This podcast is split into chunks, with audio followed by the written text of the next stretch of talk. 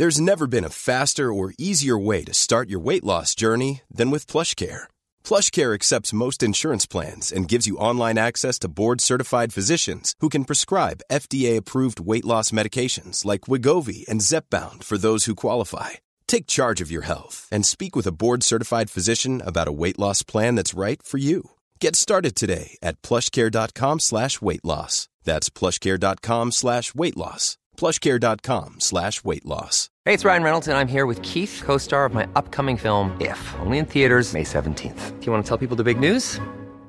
All right, I'll do it. Sign up now and you'll get unlimited for $15 a month and 6 months of Paramount Plus Essential Plan on us. Mintmobile.com/switch. Upfront payment of $45 equivalent to $15 per month. Unlimited over 40 gigabytes per month. Face lower speeds. Videos at 480p. Active Mint customers by 531.24 get 6 months of Paramount Plus Essential Plan. Auto renews after 6 months. Offer ends May 31st, 2024. Separate Paramount Plus registration required. Terms and conditions apply if rated PG. Millions of people have lost weight with personalized plans from Noom. Like Evan, who can't stand salads and still lost 50 pounds. Salads generally for most people are the easy button, right? For me, that wasn't an option. I never really was a salad guy. That's just not who I am. But Noom worked for me. Get your personalized plan today at Noom.com. Real Noom user compensated to provide their story. In 4 weeks, the typical Noom user can expect to lose 1 to 2 pounds per week. Individual results may vary. Hyvä podcastin kuulija. Tämä podcast on syntynyt rakkaudesta oppimiseen ja uteliaisuuteen maailmaa kohtaan. On niin paljon kiinnostavia asioita, joita voidaan yhdessä tutkia. Tiede voi avata meille oven maailmankaikkeuden salaisuuksiin. Historia antaa meille mahdollisuuden oppia menneisyydestä, ja ilmiöt ympärillämme herättävät kysymyksiä, joihin etsitään vastauksia. Tämä on Mitä tulisi tietää.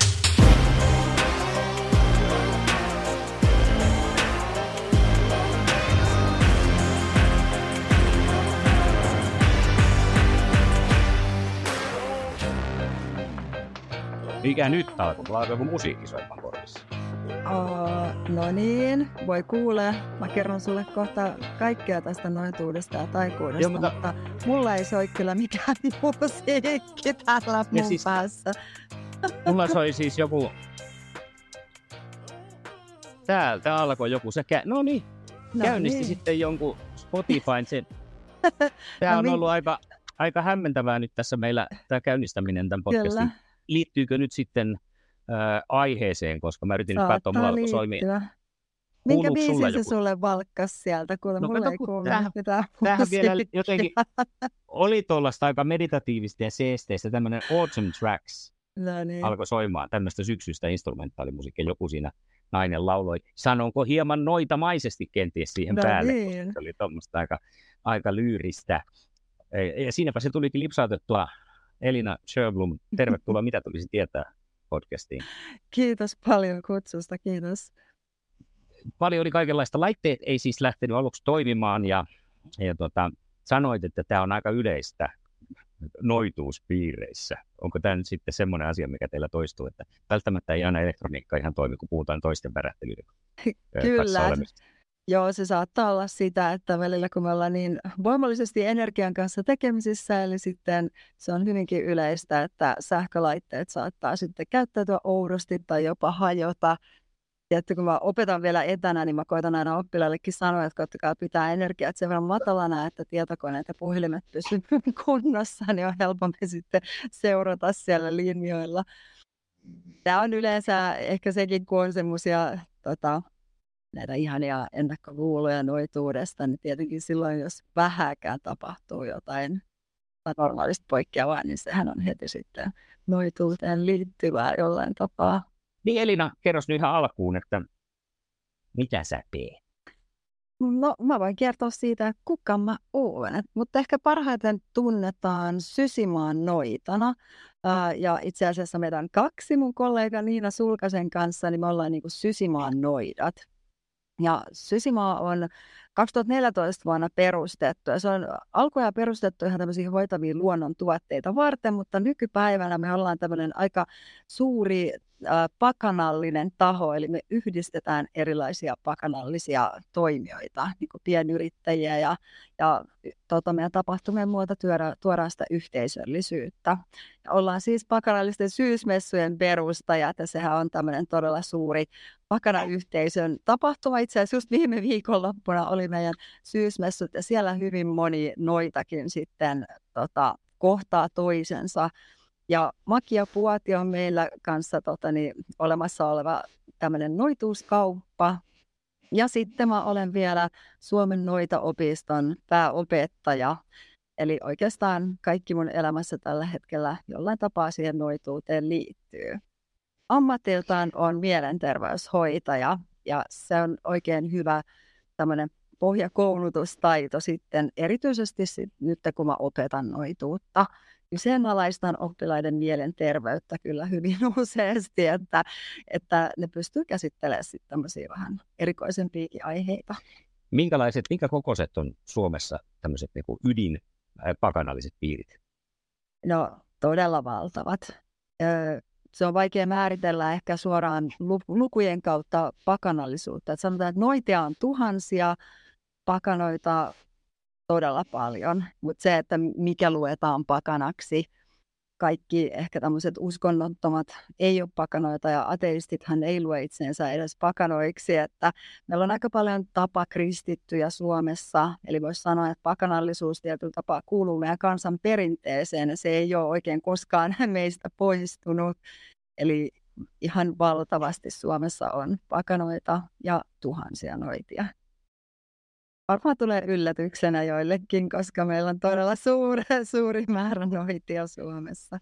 Joo, kun ajattelen, että ei sitä sitten tiedä, että kun tuolla kadulla kävelee, että kuka sitten on noita. Mutta miten se noituus, ja lähdetään nyt siitä termistä noita, miten se määritetään, milloin ihminen tietää olevansa noita? Se on ihan jokaisen oma määritelmä. Jos sä haluat kutsua itseäsi noidaksi, niin sä saat kutsua itseäsi noidaksi. Siinä ei ole mitään sen kummempaa. Vaikka mekin opetetaan noituutta Suomen noitaopistossa, niin siellä ei periaatteessa kukaan voi valmistua noidaksi, koska noituus on elämäntapa. Se on sellainen asia, joka kulkee sitten, kun sä määrittelet itsesi noidaksi, niin se kulkee koko loppuelämän sun kanssa. Noituus on semmoista niin kuin sisäänpäin kääntymistä ja sitä oman tietoisuuden tutkimista. Noidathan on tosi uteliailta luonteeltaan, että haluaa tutkia maailmankaikkeutta niin kuin tosi monelta eri kantilta. Mut vaikka on olemassa tämmöisiä noita piirejä, niin se on kuitenkin yleensä aika tämmöistä yksinäistä työtä. Että se on sitä, että halutaan, että oma elämä olisi mahdollisimman hyvä, ja siihen voidaan käyttää sitten jotain tämmöisiä noituuden apuvälineitä sitten. Eli hyvin tämmöisiä alkemistisia perinteitä jatketaan. No, kukin tyylillään noituuttakin on tosi montaa erilaista. Että se voi olla ihan sellaista jotain keittiönoituutta, että siinä kun kotona keittelet jotain ruokaa, niin voit lisätä sinne jotain basilikaa ajatuksen kanssa. Tai laitat sinne chiliä ja ajattelet, että tämä ruoka sitten vaikka parantaa tästä flunssasta. Ne voi olla hyvin tämmöisiä yksinkertaisia juttuja. Et paljonhan ihmiset tekee sellaisia ehkä taikauskoisia asioita, joita ne ei ajattele nykypäivänä, että niitä voidaan kutsua noituudeksi. Miten sä itse ajauduit noituuden pariin? Mikä oli se hetki, jolloin tajusit, että hei, tämä on mun juttu ja haluan mennä syvemmälle aiheeseen? Mä oon ihan lapsesta asti ollut, en mä tiedä voiko nyt sanoa, vähän tämmöinen erikoinen lapsi, eli mä oon hyvin paljon nähnyt sellaisia asioita, mitä muut ei ole nähnyt.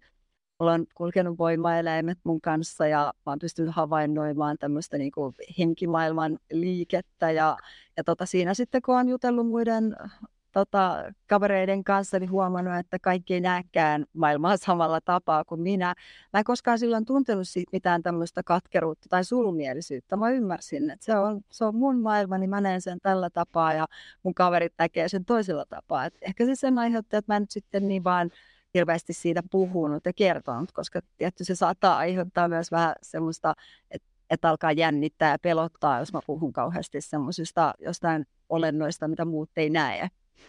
Ja ehkä aikuisiällä on löytänyt sit tällaisia niin kuin sanoja ja nimityksiä näille aiheille. Että sitten kun on lähtenyt tutkimaan, että mitä tämä on, mitä tämä kaikki on. Ja siellä siis mulle vaan sana noita on aina resonoinut kaikkien parhaiten. Musta tuntuu hyvältä kutsua mua noidaksi. Ja jotenkin tuntuu, että se noituus on just sitä, mikä on se mun elämäntapa. Se kuvaa sitä parhaiten. Ja tietty mulla tulee se tuolta, aina ollut kauhean tarve tehdä parannustyötä ja auttaa ihmisiä. Ja silloin mä lähdinkin sitten tuonne ihan mielenterveysalalle, että kun ihmisen mieli on kiinnostanut mua, mutta Suomessa mielenterveysala on sillain niin lääkepainotteista, että mä itse käytän vaan omia tekemiäni lääkkeitä, eli kasvilääkintää. Olen siis tämmöinen, niin kuin vähän voisi ajatella, tämmöinen vanhan kanssa kasviparantaja. Valmistan lääkkeeni itse, ja sitten mielenterveysalalla se on taas tosi toisella tapaa lääkepainotteista. Et en sillain ole niin kuin lääkevastainen, että ihan lääkärissä ja lapset käy lääkärissä ja muuta, mutta enimmäkseen hoidan itseäni hyvin yksinkertaisilla kasvilääkkeillä, koska vähän riittää. Sitten kun elää terveellisesti, niin kun ei ole kipeä, niin ei tarvitse mennä lääkäriin. Mutta se on ehkä sieltä tullut sitten tällainen, kun noidat on kautta aikojen ollut parantajia, niin mulla se ehkä vielä enemmän niin kuin kallistuu sinne parantajan niin kuin työn puolella ja kasvien puolesta. Eli kasvien kanssa teen hyvin paljon kaikenlaista. Ja mulla löytyy siis ihan satoja reseptejä, jotka on sekä lääkinnällisiin että kosmeettisiin että magiapuolen tuotoksiin. Suomessa tietty, kun lainsäädäntö on tiukka, niin siinä tarvitsee olla se yritys pohjalla, jotta sitten jos haluaa myydä tämmöisiä tuotteita, niin kuin elintarvike- ja kosmetiikkapuolen tuotteita. Minkälaisia yhteentörmäyksiä sulla on tullut, kun voisin kuvitella, että sinunkin ympäristössä nyt kun ollaan toisen ammattisi puolesta olet, niin siellä ei kaikki välttämättä ota ihan niin, sanotaan purematta niele tätä toista puolta sinusta, niin onko se ajatellut minkälaisia konflikteja? Ja itse asiassa olen jo useampi vuosi sitten lopettanut kokonaan ne työt, kun lähdin etsiä siihen vähän tämmöistä niin kuin vaihtoehtoista tapaa, kokonaisvaltaisempaa tapaa hoitaa. Et vähän tuolla mielenterveyspuolella voisi sanoa, että välillä oli vähän semmoinen tunne, että autanko mä oikeasti siellä ketään ihmisiä. Ja sitten olen hyvin paljon tutkinut kaikkia erilaisia tämmöisiä vaihtoehtohoitoja, energiahoitamista ja sitten tätä kasvilääkintää ja muuta. Ja se, että mun mielestä yksi isoin asia on se, että ihmisten kanssa täytyy keskustella asioista. Esimerkiksi se, että kuinka moni meistäkin kokee kaikkia tällaisia erilaisia aistien tuomia asioita, vaikka tämä, että kuullaan ääniä, niin se, että jos siitä jutellaan noituuden näkökulmasta, niin se on ihan normaalia. Noidat kuulee ääniä, mutta siinä kohtaa me ymmärretään, että me ei olla hulluja. Me osataan hallita sitä, mitä niin kuin täältä tulee, täältä ympäristöstä näkyjä ja ääniä ja muuta. Mutta sitten jos ei sille löydy mitään niin kuin sanoja ja selityksiä, että sitten jos ihminen joutuu yksin yhtäkkiä elää semmoisen asian kanssa, että se kuulee vaikka ääniä, jotka alkaa horjuttaa sen mielenterveyttä, niin se on ehkä se niin kuin just ratkaiseva tilanne. Eli silloin pitäisi olla joku, kenen kanssa sä voit mennä juttelemaan asiasta, ketä opettaa sua sitten vaikka sulkemaan ne äänet sieltä päästä ilman, että sä joudut oikeasti sitten sinne mielenterveysasiakkaaksi ja johonkin lääkekierteeseen. Eli se on mun semmoinen missio, että puhua sen takia hyvin paljon noituudesta ääneen ja näistä asioista, että ihmiset voi sitten oikeasti ottaa yhteyttä ja saada apua siihen. Oletko siis niin kuin sitä mieltä, että jos ajatellaan jotain skitsofreniaa ja näitä, missä ääniä tulee sitten, mikä on meillä luokiteltu sairaukseksi, että sitä ei ole olemassa vai onko kuitenkin ääripäät tässäkin mahdollisia? On se olemassa, kyllä. Yksi asiakas, skitsofrenia-asiakas on hyvin kuvannut sen, että hän sanoi jotenkin sillä, että tuntuu, että yhtäkkiä koko maailmankaikkeus kaatuu pään sisälle yhtä aikaa ja sä vaan näet ja kuulet ja havaitset kaiken. Eli tietenkin, jos se tulee sillain semmoisena vyörynä ja sulle ei ole ketään, ketä sua sillä hetkellä auttaa, niin se oikeasti aiheuttaa sulle tosi vakavia mielenterveysongelmia. Siis ne on vakavia ja ne tarvii hoitoa, mutta jotta niitä voisi estää, niin pitäisi olla ihmisiä, kenen kanssa voit alkaa sitä puhumaan. Tietenkin, jos se tulee hyvin 1-2 yllättäen, siellä saattaa olla siis esimerkiksi jotain vahvaa päihdekäyttöä ja tällaista taustalla, jolle sitten tietenkään ei voi mitään. Et silloinhan se on se oma valinta ollut elää sellaista elämänpolkua. Mutta ehkä se, että jos alkaa pikkuhiljaa hiipiä jotain tällaisia oireita, niin sitten, että olisi joku, kenen kanssa voit puhua siitä. Mäkin olen mun hoitajakollegan kanssa puhunut. Tästähän oli pitkään sairauslomalla just sen takia, kun hän kuuli ääniä ja koki, että hei, että nyt vaikka mä olen niin kuin mielenterveyshoitaja, nyt mä olenkin itse ikään kuin tullut sairaaksi mieleltäni. Niin sitten mä sanoin sille, kun tavattiin, että hei, että ihan ekaa kertaa tapasin, kun hän palasi sairauslomalta, ja mä sanoin, että hei, että mäkin kuulen ääniä, että se on ihan normaalia. Ja se oli hänelle niin iso juttu, ihan niin kuin sillain, tippa linssissä niin kuin kertoo, että mä oon ensimmäinen ihminen, joka on niin kuin ottanut hänet vastaan sillain normaalina, eikä heti leimannut ikään kuin hulluksi. Että se on niin tärkeää saada niin kuin puhua näistä asioista ihmisten kanssa. Tämä on jollain tavalla varmaan myös semmoinen vähän taipumuskysymys, tarkoitan sillä sitä, että 80-luvulla vähän mennään aiheen sivuun, mutta nämä kaikki liittyy toisiin, niin se ja teki aika isojakin tutkimuksia tästä tämmöistä selvän näystä ja selvän näkijöistä ja käytti heitä sitten siellä itsekin erinäisissä projekteissa ja he tuli siihen tulokseen, että noin 1/100 on tämmöinen ominaisuus, että he pystyvät kehittämään tätä selvän näkökykyään. Ja siellä sitten vakoiltiin ja vaikka mitä tehtiin, ja nämä tiedostot on nykyään ihan julkisia, niin onko sulla jonkinlaista mututuntumaa kokemuspohjaa siitä, että millaisella prosentilla meistä ihan tavantallaisista, niin kuinka monella meistä on jonkinlaisia kykyjä, jotka olisi avaisi meille vähän enemmän noita ulottuvuuksien portteja? Tämä on ihan mielenkiintoinen. Meillähän on siis noita opistossa oppiaiheenakin siis selväaistit. Ja siellä sanoin oppilaille, että kaikille meillähän on selväaistit, mutta kaikki ei välttämättä ymmärrä käyttävänsä niitä ja kaikki ei osaa käyttää niitä. Kaikki ei osaa hallita niitä ja iso osa ei osaa sulkea ja avata niitä tarvittaessa. Tämä liittyy tosi paljon nykypäivänäkin vielä kyllä tuohon noita vainoihin ja muuhun, että noidat ei kauheasti tuolla pitkin kyliä kyllä huutele niin kuin tällaisista asioista, koska siellä kuitenkin vielä on vähän sitä pelkoa taustalla. Just nämä, että kun on ollut siis nämä kauheat noita vainot ja sitten kun on ollut nämä tämmöiset tutkimuslaitokset ja kaikki, niin noidat yleensä haluaa elää rauhakseen ja käyttää näitä niin kuin selväaistiakin sitten omien tarkoitusperien hyväksi enimmäkseen. Onhan meillä sitten paljon medioita ja muita, jotka käyttää sitten taas sitä kautta sitä omaa kykyänsä. Ja sekin on ihmisten auttamiseen. Silloin se CIA-meininki näissä selvänä kohommissa, niin kun noita on tullut julki noita papereita sieltä, niin se on aivan, ei voi sanoa, maagista ja mystistä se touhu, koska siellä siis on oikeasti kaverit pystyy näkemään, kun he, tai kirjekuoren, jossa on suljettu kirjekuori, jota he ei saa avata. Ja sitten piti kuvailla, että mitä näkee, niin pystyvät niin kuin ihan mistä päin vaan niin kuvailemaan työhuonetta, jossa on mies ja mitä hänen pöydällään on ja mitä hän siihen paperille kirjoittaa. Ja pystyi nämä välittämään tietämättä, mitä hän katsoo, kun hän sai vain jonkun numerosarjan, minkä hän niin kuin sitoi siihen tähän kyseiseen kohteeseen. Että tästäkin niin kuin tutkimusta, joku sanoi leikkisesti, että tästä on enemmän tutkimustietoa kuin Aspergillistä. Niin kuin tästä selvänäköhommasta myös. Kyllä varmaan. Ihmisiä kiinnostaa heti tämmöiset niin sanotut yliluonnolliset seikat. Noituuttahan pidettykin ennen, että siihen on aina pakko liittyä vähän jotain yliluonnollista, että noidilla on tämmöisiä yliluonnollisia kykyjä. Se on huvittavaa ehkä tänä päivänäkin, että moni, joka sanoo, että ei usko yliluonnollisena, ei niin sanotusti usko noitiin ja noituuteen, niin silti jos he kohtaa noita, jos mä sanon sulle, että hei, että mä olen noita, niin heti ekanahan sulla tulee mieleen, että nyt mä näen kaikki ne luurangot siellä sun kaapissa ja kymmenen vähintään pystyn sulle jonkun kirouksen tekemään ja jotain. Yllättäen sieltä löytyykin sitten kuitenkin jostain taustalta se usko, että jotain yliluonnollista outoa tässä nyt silti voi tapahtua, vaikka en uskoisi näihin asioihin.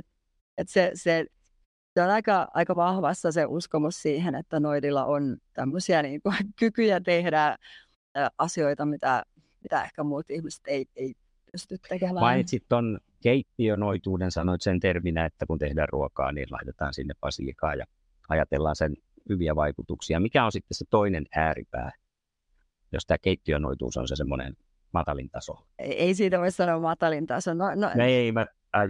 Semmoinen niin kuin kevyin taso ehkä ja sitten se. Sanotaan, noituudessa on tosi paljon erilaisia tämmöisiä suuntauksia. Puhutaan just vaikka vihreästä noituudesta. Niin voisi ajatella, että mä olen tämmöinen vihreän noituuden harrastaja, joka enimmäkseen niin kuin kasvien parissa työskentelee. Sitten toista on keittiön noita, jotka tykkää käyttää sitten sitä magiaa siellä keittiössä, ruoanlaitossa ja muussa. Ja sehän on aika paljon meidän kansanperinteistäkin se, että siellä on roikkunut sitten se iso pata siellä tulen päällä ja siinä kun ollaan tehty ruokaa, niin ollaan saatettu sitten tehdä myös vähän jotain tällaisia taikoja sitten huomaamattomasti ja voidaan esimerkiksi juoda teetä kahvilassa ja siinä samalla sitten se tee toimii sen magian välikappaleena ja on kristallinoita, jotka tykkää kivien ja kristallien parissa työskennellä esimerkiksi. Et se vähän liittyy ehkä siihen, että mistä asiasta se noita tykkää. Niin siitä muodostuu ikään kuin se noituuden suuntaus. Mä luulen, että sä haet nyt tätä vähän musta ja valkoisen magiaan tätä tällaista niin kuin yhteyttä ehkä jollain tapaa sitä, että jos tässä. Niin ajattelen, että toi on niin kuin kauhean kevyttä, niin kuin, että onko siitä olemassa sitten sellaisia, että te pyörit tuolla kaavuissa ja tanssikivipaasien ympärillä. Ja kyllä osa noidista sitäkin tekee. Että no niin. Se voi olla hyvinkin niin kuin visuaalisesti kaunista ja näyttävää, että paljonhan niin kuin juhlapyhinä niin noidat tykkää myös pukeutua sitten niihin omiin juhlaviin rituaalivaatteisiinsa ja sitten viettää yhdessä aikaa.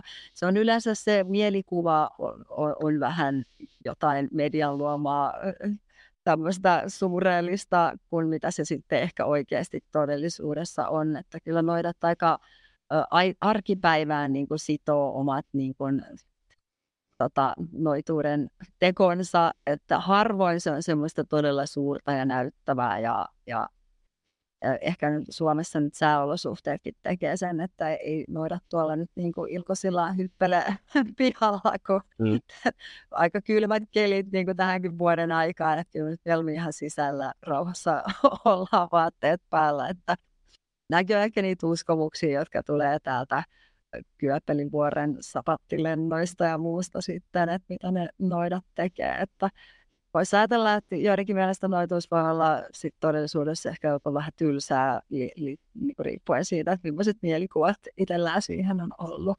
Se luontosuhde tuntuu korostuvan tässä, on se sitten kasvien tai yrttien, se jopa kivikunnan ja kristallien kautta. Kuinka sitä pidetään tässä nykyyhteiskunnassa sitten yllä, koska ollaan aika kaupungistuneet? Joo, se on kyllä ehkä, niin kuin voisi sanoa, noituudessa se sellainen, niin kuin, joka yhdistää tosi voimakkaasti just se luontoyhteys. Oikeastaan sellainen niin kuin kaiken luonnon ja elämän kunnioittaminen ja sitten ehkä luonnon niin kuin syklien mukaan eläminen, eli tämä vuoden pyörä, joka tässä pyörii, sekin tulee meidän kansanperinteestä, että se, että miten sadonkorjuu on ollut tosi tärkeää aikaa, eli mitä me nyt just eletään Kekrin aikaa, eli tämä on tämä vuoden suurin juhla, suurin sapattiaika, koska tämä on se viimeisin sadonkorjuun aika ennen kuin sitten koittaa tämä meidän Suomessa varsinkin tämä vähän pitkä ja hankala talviaika. Eli nyt niin kuin on aika juhlia sitä sadonkorjuuta ja siitä nyt näkee sitten, että miten on sato onnistunut niin kuin. Kyllä se luonnon kanssa yhteisellä on tosi tärkeää ihan tänä päivänäkin. Ja meillä on paljon kaupunkinoita, jotka tekee sitä sitten omalla tapaa.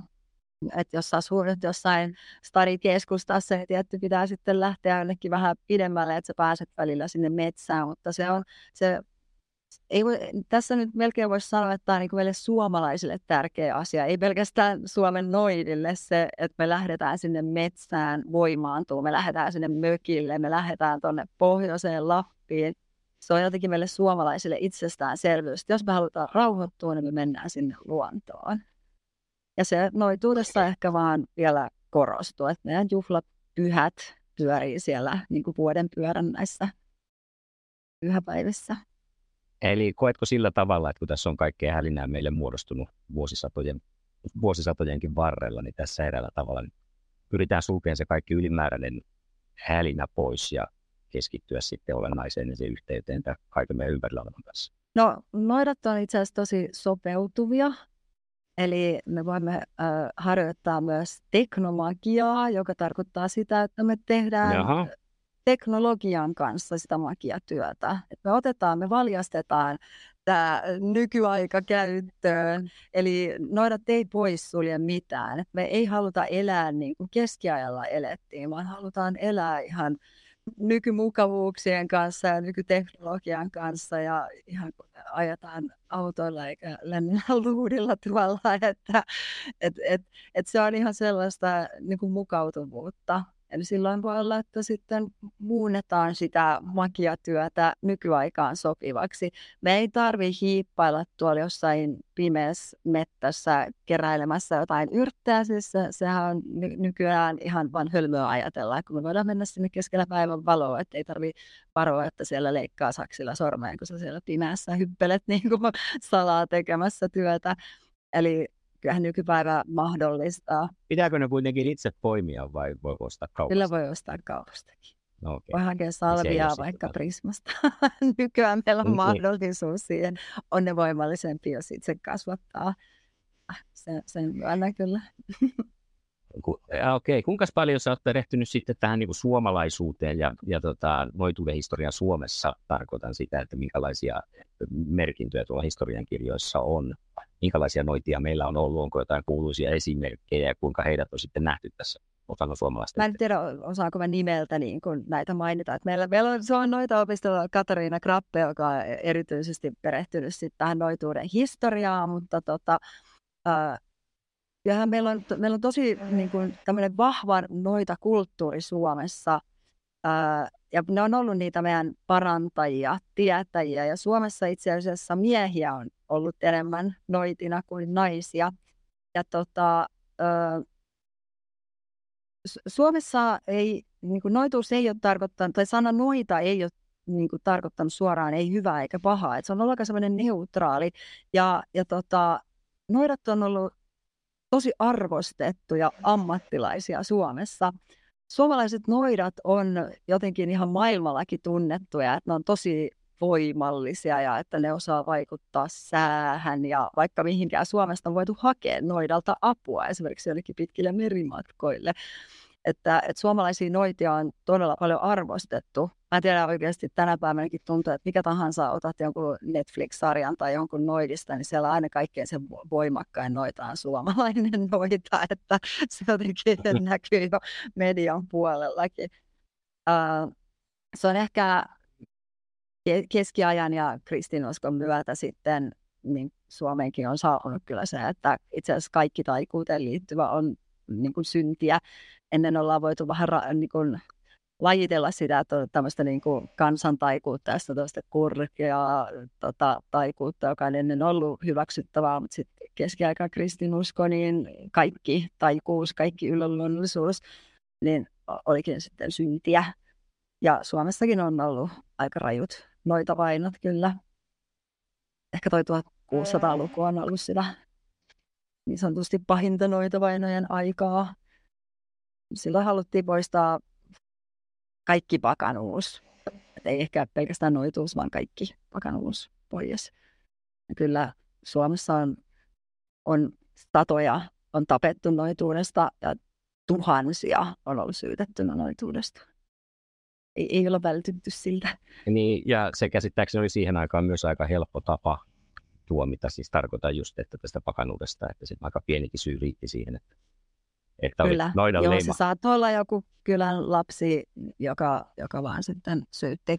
Ja sitten se otettiin jopa tämmöiset niin kuin kansan niin kuin tarinoita ja tällaisia, ja niitä käytettiin hyväksi siinä noituuden syyttämistä, mikä ennen on ollut sitä täysin sallittua ja hyväksyttävää, mutta kun siitä kun sä oot paljastanut noidan, niin sä oot saanut vähän rahaa, sä oot saanut joku palkkion, niin sehän kannusti tietenkin sitä vielä enemmän niin kuin, siihen, että syyteltiin ties ketä niin kuin, siinä siitä. Muinaisissa heimokulttuureissa ja miksei vieläkin ja tämmöisessä shamanismissa näkyy myös tiettyjen tajuntaa laajentavien aineiden käyttö erilaisissa rituaaleissa, mites noituudessa?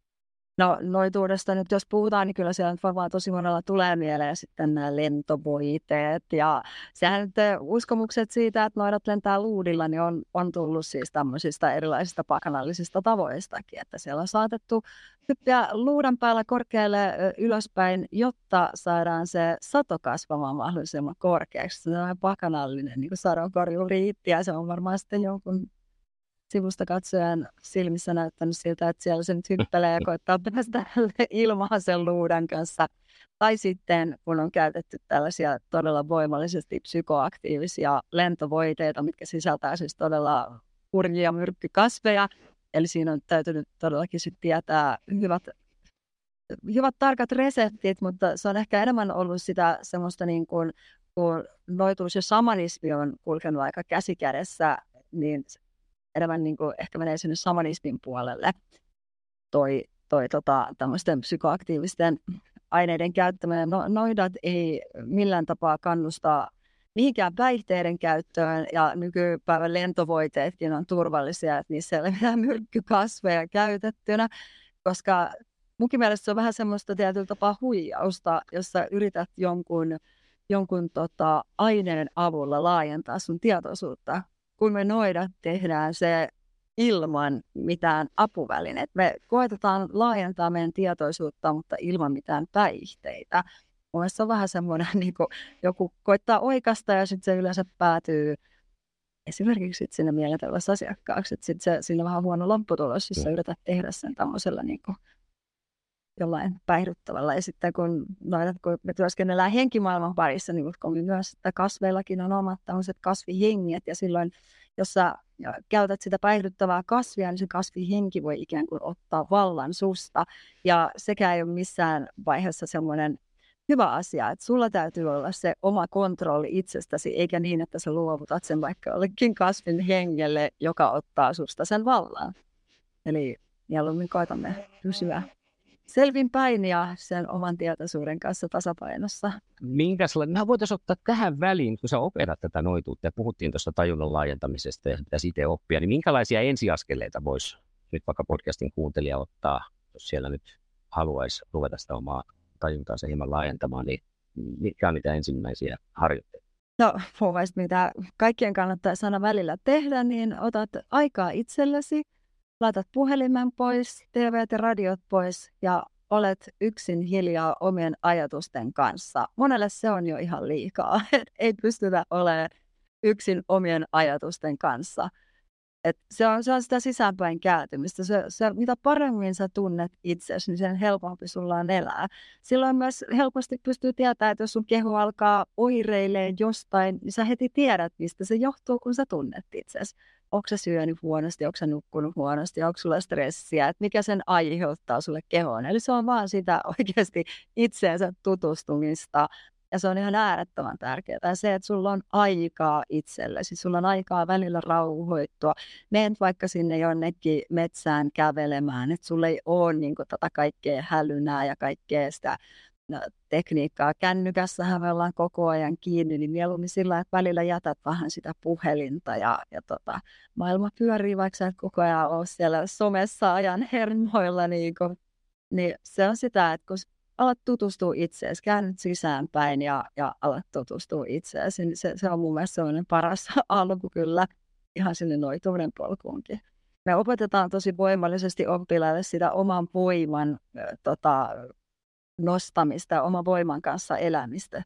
Ja se tarkoittaa myös sitä, että silloin ei hirveästi anneta niin kuin ympäristön asioiden vaikuttaa, horjuttaa sua. Eli silloin kun sä alat jos olet sellainen voimallinen ihminen, niin silloin ei hirveästi pysty niin kuin muu maailma sua horjuttamaan sillä sun omalla elämänpolulla.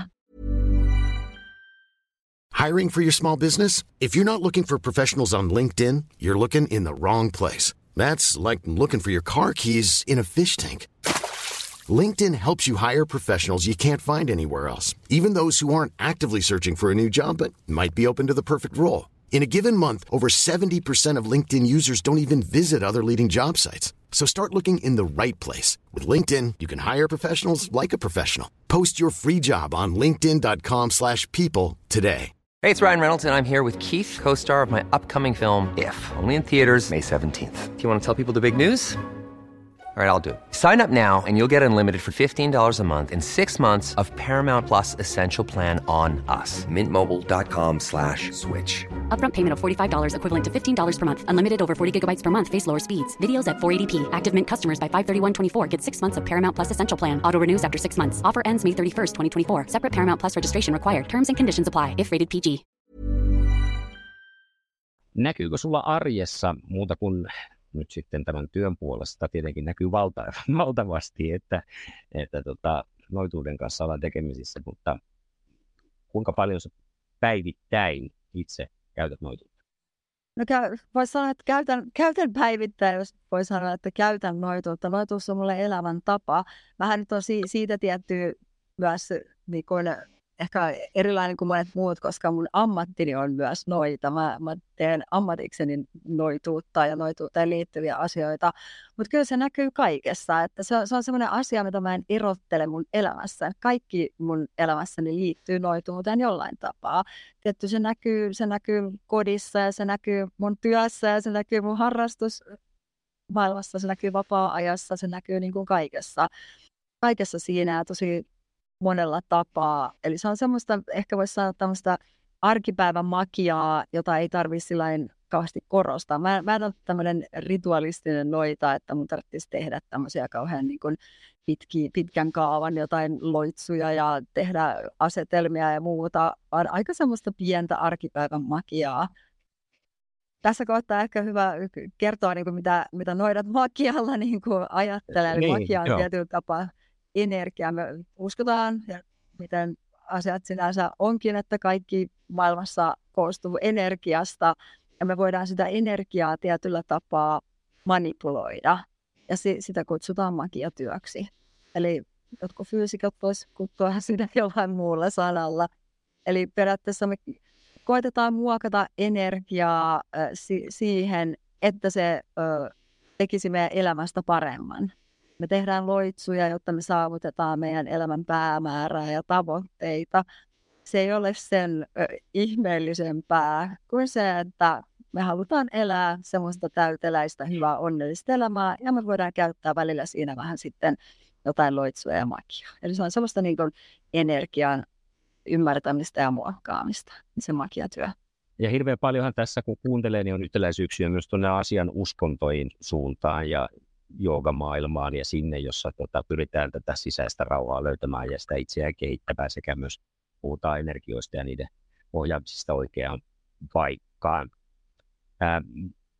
Kuinka paljon sieltä puolelta löytyy sulle mielenkiintoista ja samaistuttavaa tietoa? No kyllä, jos ehkä mennään vaikka tuonne meditaation puoleen, että tämmöiset tietyt mielikuvameditaatiomatkat auttaa ehkä sillä pysähtyä ja ymmärtää ja keskittyä ja selvittää asioita, mitä me tehdään myös tuolla oppilaiden kanssa paljon. Et se on helppoa ehkä joitain asioita tutkia sit tällaisen niin kuin meditaatiomatkan avulla esimerkiksi. Et kyllähän nämä tosi paljon nivoutuu yhteen. Ja noituus onkin sellaista, että me otetaan monesta ehkä eri suuntauksesta ja kokonaisuudesta asioita ja tehdään niistä sitten semmoinen oman näköinen noituus. Eli se on vähän sitä sun tätä sieltä täältä tuolta ja sitten me kasataan siitä meille semmoinen hyvä kokonaisuus. Että ei ole suoraan sellaista niin kuin ohjanuoraa. Okei, on noituuden suuntauksia, jossa on tosi tarkkaankin sitten se että millä lailla siellä tehdään ja eletään, mutta kyllä me aika paljon otetaan siis eri kulttuureista esimerkiksi vaikutuksia. Että kyllä jos sä olet hirveän kiinnostunut vaikka jostain Aasian kulttuureista, niin voi olla, että sitten sä suomalaisena noitana haluat ottaa sieltä sun noituuteen sitten niitä osia. Et kyllä noituus niin kun on aika kuitenkin loppujen lopuksi samankaltaista ympäri maailmaa ja me voidaan siitä tehdä vaan oman näköistä. Mainitsit äsken tuossa myös sinä, että on niitä, jotka tekee niitä semmoisia pidempiä rituaaleja ja jotakin, mitä sanoit, asetelmia.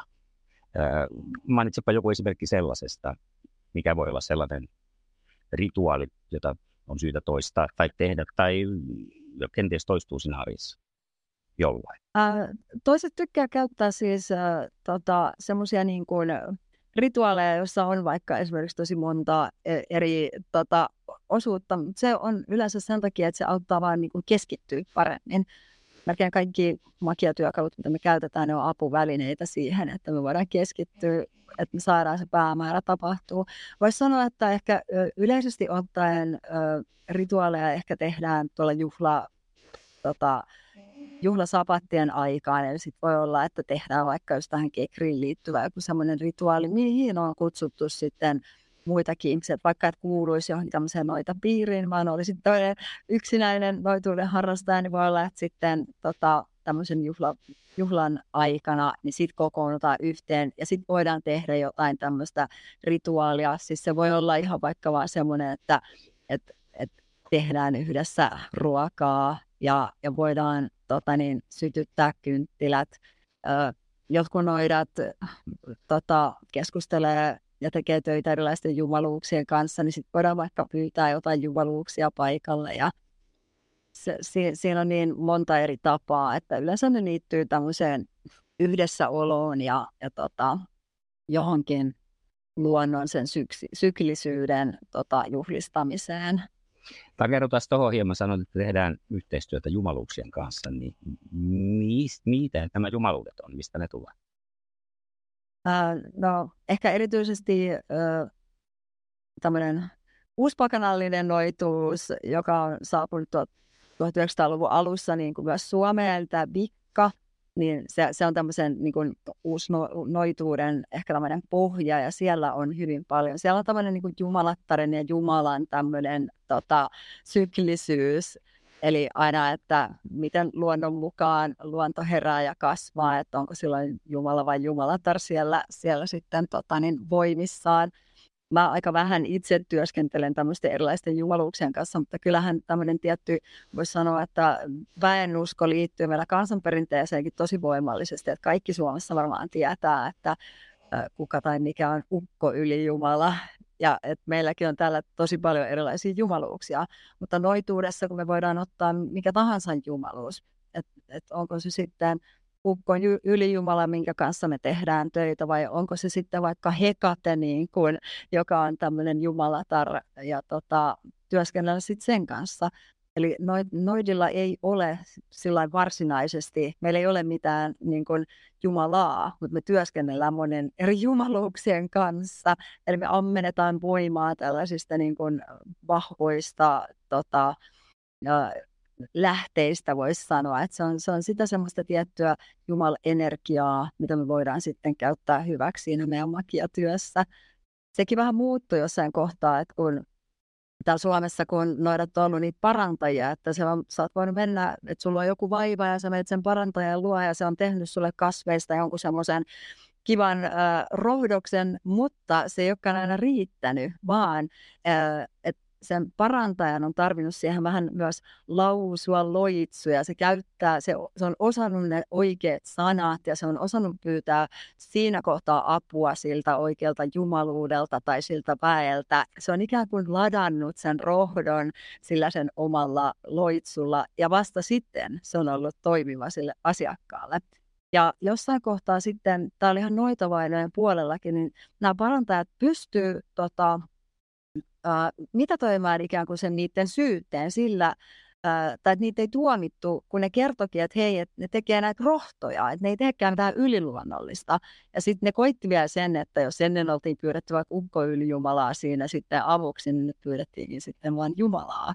Se ei aina mennyt läpi kyllä, mutta et silloin, että on välttynyt siltä syytteeltä ihan sillä, että on ollut tämmöinen rohtoparantaja, että kun ei ole tehnyt suoranaisesti mitään yliluonnollista.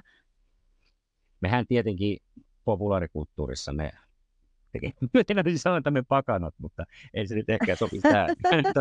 Niin, tiedetään nyt sitten Harry Potterit ja muut, ja aina on kovat on nämä loitsut, ja ne on semmoisissa isoissa mustissa loitsukirjoissa. Eli kuinka tämä loitsuperinne kulkee sitten eteenpäin, vai luoko jokainen noita nykypäivänä omat loitsut?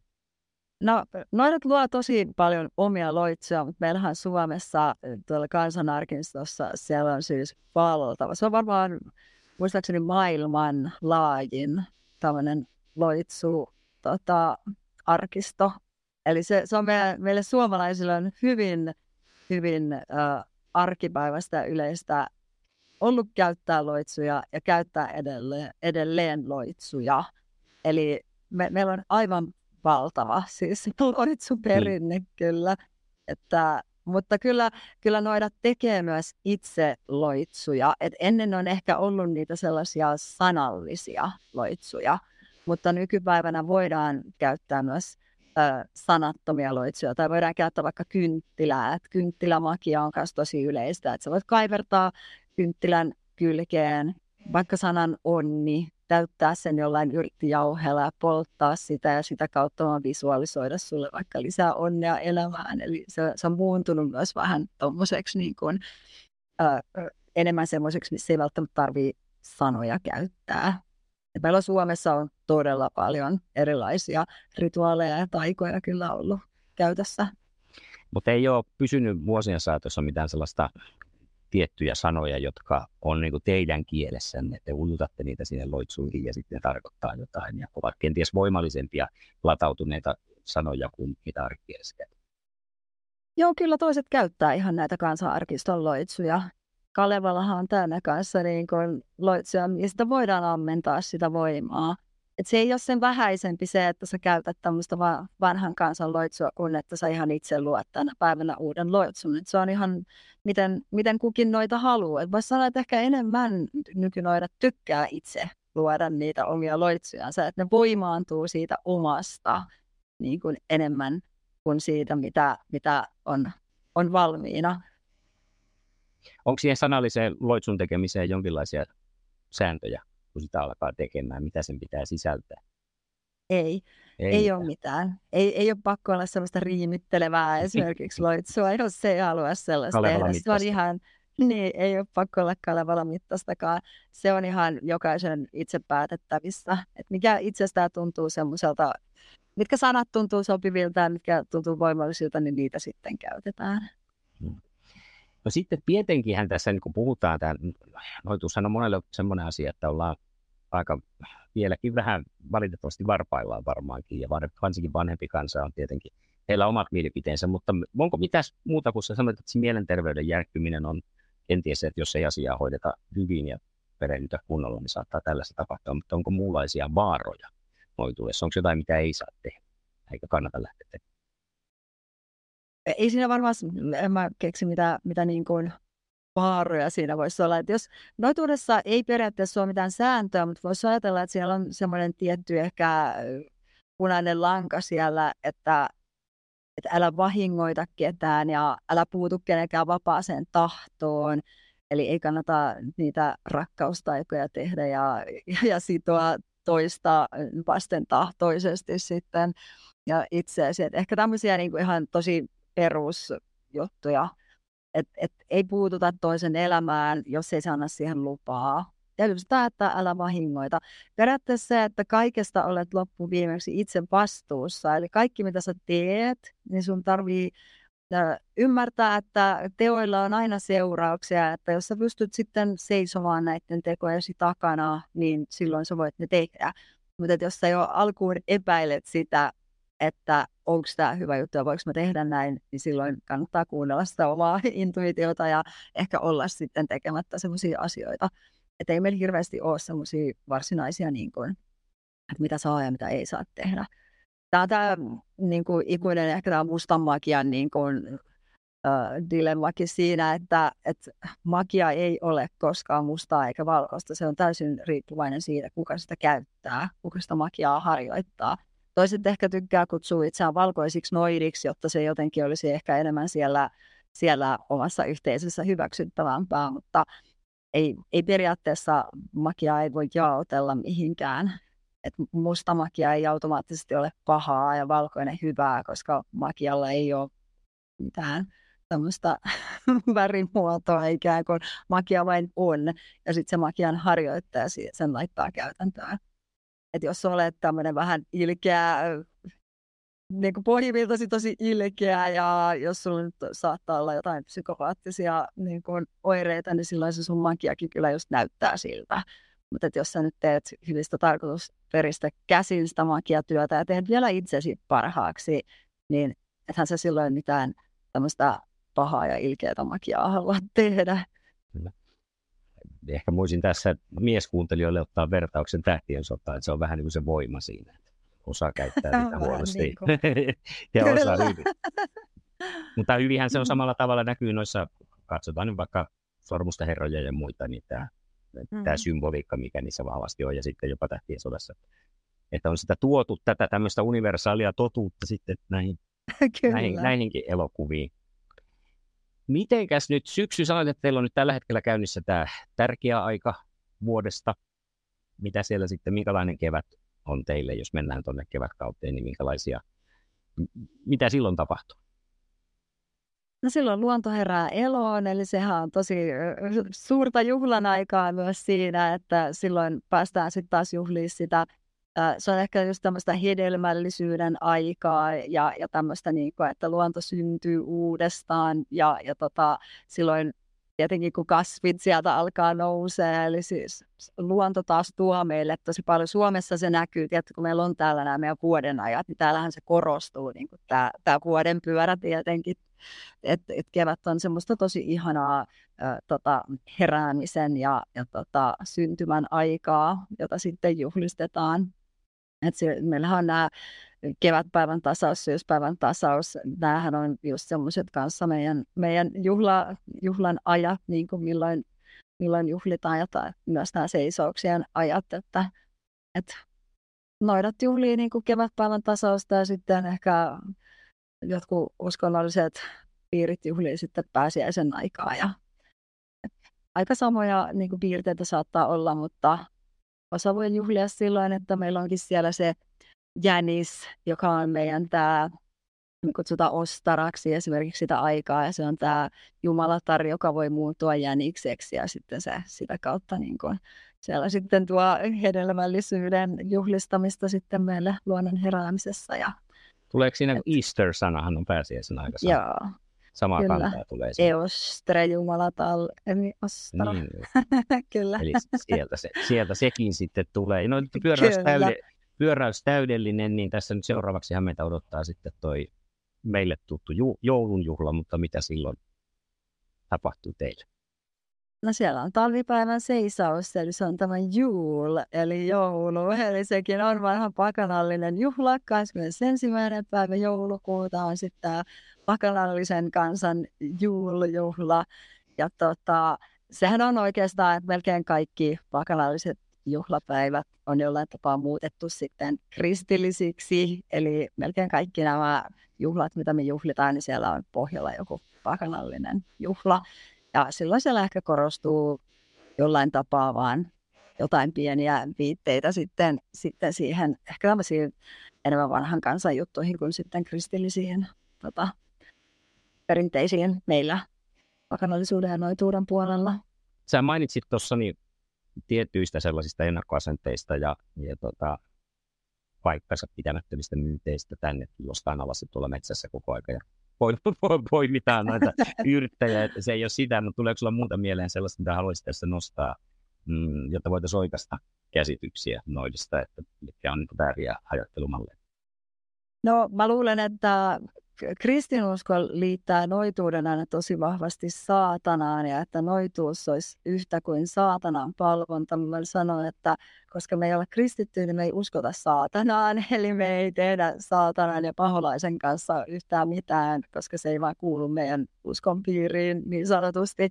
Eli noituus ja saatanan palvonta ei liity millään tapaa toisiinsa, ja se on ehkä se, minkä kristinusko on halunnut luoda niin kuin tämmöisen mielikuvan siitä, että siellä me lennellään Kyöppelinvuorelle sitten sen paholaisen kanssa tanssimaan, niin nämä on kyllä ihan tämmöisiä niin kuin, kristinuskon luomia ihan vääriä niin kuin harhakuvia ehkä siitä. Ehkä suurin osa ihmisistä, jotka noitumuuden jollain tapaa tuomitsee, niin on niitä, jotka ei oikeasti tiedä noituudesta mitään. Eli ehkä olisi kannustus sillain ottaa asioista selvää. Ja sitten vasta luoda ne omat mielipiteet, että ei kannata mennä niiden muiden mielipiteiden niin kuin mukana, vaan me ehkä tutkia asioita itse ja luoda sitten ne omat mielipiteet asioista. Ei kaikki silti ikinä koskaan niin kuin hyväksy sanaa noituus, mutta se on ehkä meillä nykynoidilla sillain myös se semmoinen tietty missio siellä, ja saada muuntaa se sana noita jälleen tarkoittaa semmoista hyvää parantajaa, semmoista yhteisön piirissä tämmöistä kunnioitettua ihmistä, kun että se liitettäisiin sitten kristinuskon kautta ainakin paholaiseen. Oletko sä selvinnyt, kuinka ilman mitään niin kuin sellaista suurta vihaa ja sinun kohdistuvaa epäasiattomuutta, koska kuvittelen, että mä oon ihan tuossa radiojuontajana arkiaamuisin ja sinnekin tulee jos jokinlaista tekstiä ja kohtaa vaikka minkälaista hiippailijaa, jotka haluaa sen mielipiteensä kertoa, niin oletko sä saanut olla rauhassa näiltä? Mä olen saanut olla rauhassa, vaikka mä nyt en ole siis sillain ikään julkisuuden henkilö kuin ehkä jotkun somenoidat, jotka sitten enemmän ehkä saa niin kuin kärsiä aika hurjistakin syytöksistä. Vaikka mä olen julkisuudessa, niin mä en tiedä, mä aina miettinyt, että olenko mä ehkä sitten sen verran voimallinen ja pelottava persona, että ei mulle kyllä kukaan uskalla ikinä tulla sanomaan mitään, että hyvin olen saanut kyllä rauhassa asioita tehdä. Ehkä myös sen verran hyväksyvä ja reilu, niin kuin koen olevani, että kun auttaa muita, niin kun ei niin kuin väheksy ketään ja ei tuolla pitkin kyliä hauku ketään ja pitää huolen enemmän omista asioistaan, niin jotenkin on saanut kyllä ihan rauhassa tehdä. Vaikka me tosi suuresti ihan meidän yrityksen puolestakin niin nostetaan noituutta ja pakanallisuutta esille, niin meillä on hirveän hyvä maine ja meidät on kyllä todella hyvin otettu vastaan sekä meidän niin sanotun oman pakanayhteisön kautta kuin sitten ihan muidenkin, että tehdään asiat sillain yhteisöllisesti ja jotenkin sillain hyväksyttävästi, että ollaan kyllä vaan saatu niin kuin positiivista energiaa meille päin, mikä on tietenkin todella mahtavaa. Näkee, että jotain muutosta on ilmassa niin kuin siinäkin, että noituus ja pakanallisuus on hyväksyttävää. Onhan meillä Suomessakin on pystytetty Ouluun se noitien muistomerkki, joka on tosi huikea, ja sitten tuolla Nurjassa siellä Marangin muonossa niin on kanssa se, missä palaa ikuinen tuli. Itse asiassa pari viikon päästä ollaan lähdössäkin sinne, mutta et, vähän jollain tapaa maailma muuttuu, että kun vähän noidilta ollaan anteeksi pyydelty sitä, että siellä on tapettu ja kidutettu sitten jossain kohtaa. Niin. Ja ehkä niin kuin uskalletaan nykyään myöntää olevansa noitia. Et meillä on sellainen sanonta, että oletko tullut luutakomerosta ulos, niin kaikki ei silti vielä uskalla. Et siellä on niin vahvassa jotenkin ne semmoiset niin kuin vainojen traumat, että koska vielä on maita, jossa noitia tapetaan. Et se ei ole kokonaan poistunut, mutta sanotaan, että meillä Suomessa on niin kuin hyvä tilanne. Et voidaan ehkä joutua semmoisen pienen vainon kohteeksi, mutta ei täällä noitia niin kuin tapeta onneksi enää. Että siihen on niin kuin sellaista hyvää muutosta kyllä niin kuin tullut. Hirveän mielenkiintoinen olisi, en tiedä, ei kukaan käskeä laula, mutta olisiko sillä joku sellainen pieni loitsu tähän meidän podcastin jatkamisen kannalta, että kaikki tulee meneen mainiosti, koska tämä alkoi sillä tavalla tosiaan, että laitteet ei toiminut, mutta mikä olikin ilmeisesti sun kannalta, niin kuin sanoit, että oli odotettavaakin, että vähän pätkii. Niin tapahtuuko tämä vaan näin vai täytyykö sun valmistautua päiviä? Ei tarvitse valmistautua. Vaikka mä opetan käyttää kaikki erilaisia apuvälineitä ja loitsutarpeita, niin loppuviimeksi noita ei tarvitse mitään muuta kuin itsensä siihen. Et mä en tarvitse mitään sanoja, mä en tarvitse siihen mitään apuvälineitä. Mä tarvitsen vaan sen itseni oman voiman ja ehkä sen semmoisen tahdon sitten saada vaan asia niin kuin tapahtumaan. Eli en sillä sulle tässä nyt ala loitsimaan mitään.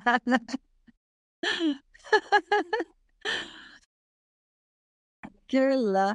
Ja meillähän on täällä ihana valo ympärillä ja rauhallinen ja hyvä tunnelma ja kaikki laitteet on toiminut nyt hyvin ja kato, sieltä tuli se rauhallinen musiikki, eli se oli joku henkimaailma, kun toi meille tällaisen rauhallisen energian, että hei, että kaikki on nyt kohdillaan, kaikki laitteet toimii ja nyt on hyvä tästä sitten aloittaa tämä.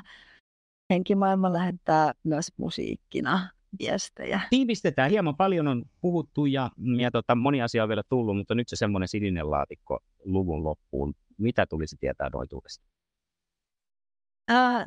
Noituus on oman tietoisuuden kanssa elämistä, oman tietoisuuden tutkimista ja sitä, että noidat haluaa tehdä omasta elämästä hyvän ja onnellisen. Ja tämä olisi mun mielestä ihan kaikille ihmisille semmoinen suotava asia. Älkää tyytykö elää kurjassa ja surullisessa elämässä, vaan tehkää siitä oman näköisenne. Ihan minä tahansa päivänä te voitte muuttaa teidän elämän suuntaa ja päättää, että nyt teillä on oikeus olla onnellinen. Teidän elämässä saa olla sisältöä. Noidat tekee sitä päivittäin ajatuksen kanssa ja sen takia monet noidat on tosi tasapainoisia ja noitien seurassa on hyvä olla, koska me halutaan elää hyvää elämää. Eli noidat ei ole pahoja, vaan kannustaa ehkä muitakin tarttumaan kiinni siitä omasta elämästä. Kuulostaa hienolta, ja jos tästä haluaa lisää, niin mihinkä me ohjataan ihmiset, mihinkä suosittelet menemään vaikka internetissä tai ottamaan selkoa lisää aiheesta? Suomennoitaopisto.fi ja siellä on meidän yhteystiedot, meille saa laittaa mailia ja meillä on tosi monta opettajaa siellä, että riippuen sitä mitä kysymyksiä tulee, niin ohjataan sitten oikean opettajan taholle sitten niitä vastauksia antamaan. Eli sitä kautta ainakin tavoittaa tosi monta noitaa, jotka opettaa aihepiirejä, eli suomennoitaopisto.fi. Toki meille voi laittaa sitten ihan vaikka Sysimaallekin, että meillä on info@sysimaa.fi, niin sieltä tavoittaa sitten minut tai Niinan, niin se on kanssa semmoinen taho, mitä kautta sitten vastaillaan paljon kysymyksiin, mitä meille sitten tulee. Toivotaan, että klikkejä tulee ja saadaan uusia noitia maailmaan, koska tämä nyt ensimmäinen ainoa, jonka minä olen tavannut, vaikuttaa varsin positiiviselta kokemukselta, eli sinä Elina Sjöblom. Hei, voin vielä sen verran sanoa kyllä, että meillä on Pakanalliset syysmessut, jotka siis oli just viime viikonloppuna, ensi vuonna uudestaan. Jos seuraa Pakanallisten syysmessujen somekanavia, niin se on ainakin sitten semmoinen paikka, missä on kymmeniä ellei satoja noitia paikalla. Eli jos haluaa ihan livenä sitten kohdata suuren määrän noitia, niin sitten saapuu meidän Pakanallisille syysmessuille. Kuulostaa mielenkiintoiselta. Eiköhän siellä nähdä. Kiitos paljon Elina, että olit mukana. Kiitos.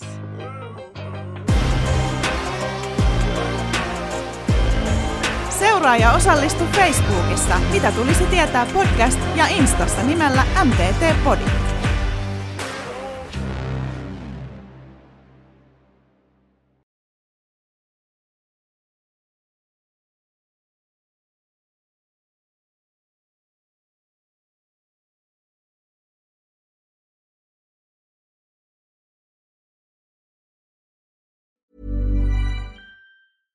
Hey, it's Paige DeSorbo from Giggly Squad. High quality fashion without the price tag. Say hello to Quince. I'm snagging high-end essentials like cozy cashmere sweaters, sleek leather jackets, fine jewelry, and so much more. With Quince being 50 to 80% less than similar brands. And they partner with factories that prioritize safe, ethical, and responsible manufacturing. I love that. Luxury quality within reach. Go to quince.com/style to get free shipping and 365-day returns on your next order. Quince.com/style.